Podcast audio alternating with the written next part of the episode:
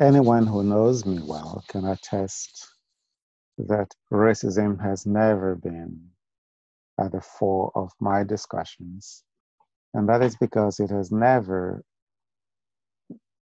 even been at the fore of my thoughts. Although I had some unforgettable traumatic experiences with racism during the years that I lived in the United Kingdom, I still managed maintain a mindset that racism was probably not as rampant as it indeed was. And I thought that merit and success could temper the impact of racism. That may in fact be, but here's the rub. The members of a church congregation who discriminate against fellow members on the basis of skin color, skin color of the person, already know the status of those people against whom they are racist. On the other hand, a police officer who stops a person of color for driving an expensive car and asks our questions that indicate that the only reason that person has been stopped is because of the skin color. Doesn't know who that person is. All he or she sees is the skin color. And we know that because in many cases, or in most cases actually, the questions that that person will be asked will not ever be asked of a white driver. That cop who does that is definitely racist, even though he does so without knowing the social or economic status of the person of color that he or she has stopped. In other words, the successes that a Black person attains is never a panacea against racism and does not ever mitigate the emotional impact of racism on the victim. Over the last two months, the United States has found itself in a state of reckoning, and so has much of the Western world, to be honest.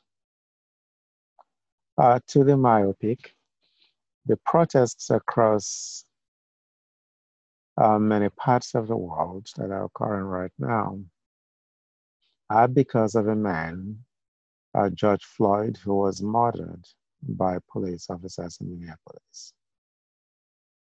Well, I cannot fault that linear thought because as humans, we often tend to make easy associations that help us to maintain our penchant for simplistic explanations to even matters that are complex.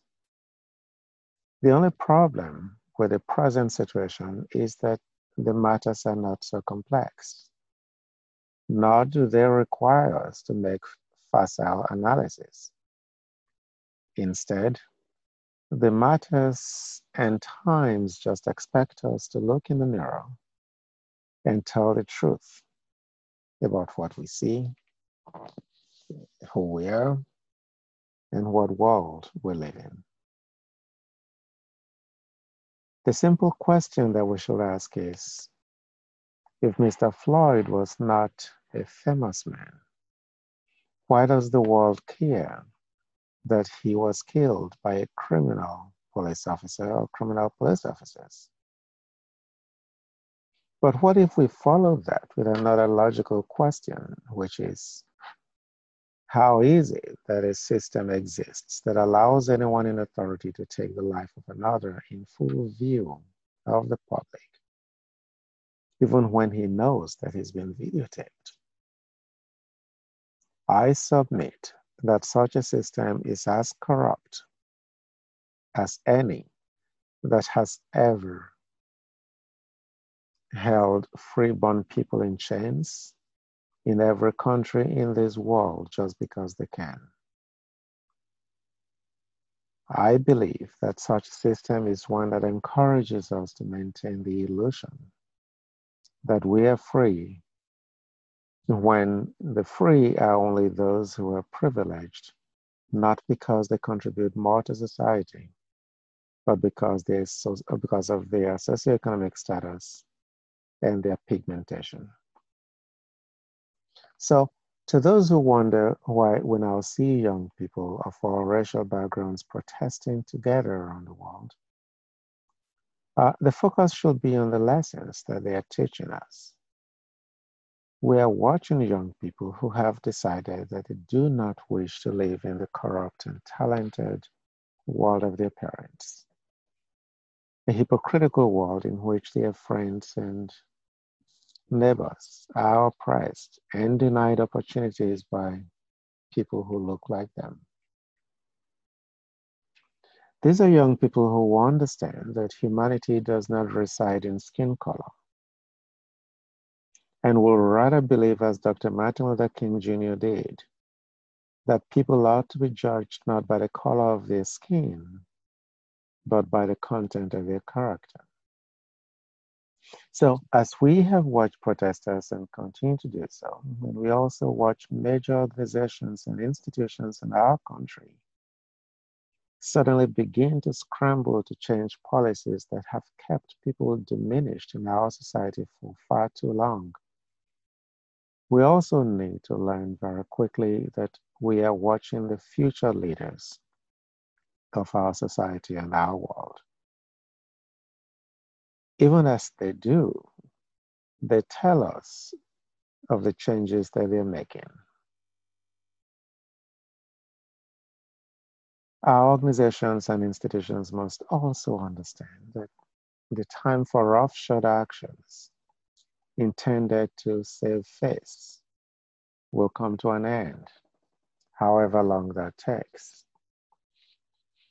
Those who are proud to be obstacles to good will be remembered as cruel dinosaurs when the history of our time is written. For too long, too many of us have been silent because they have been beneficiaries of privilege conferred on them by their race. At some point, our churches will have to explain to children of color why God loves them less than people of a different skin color.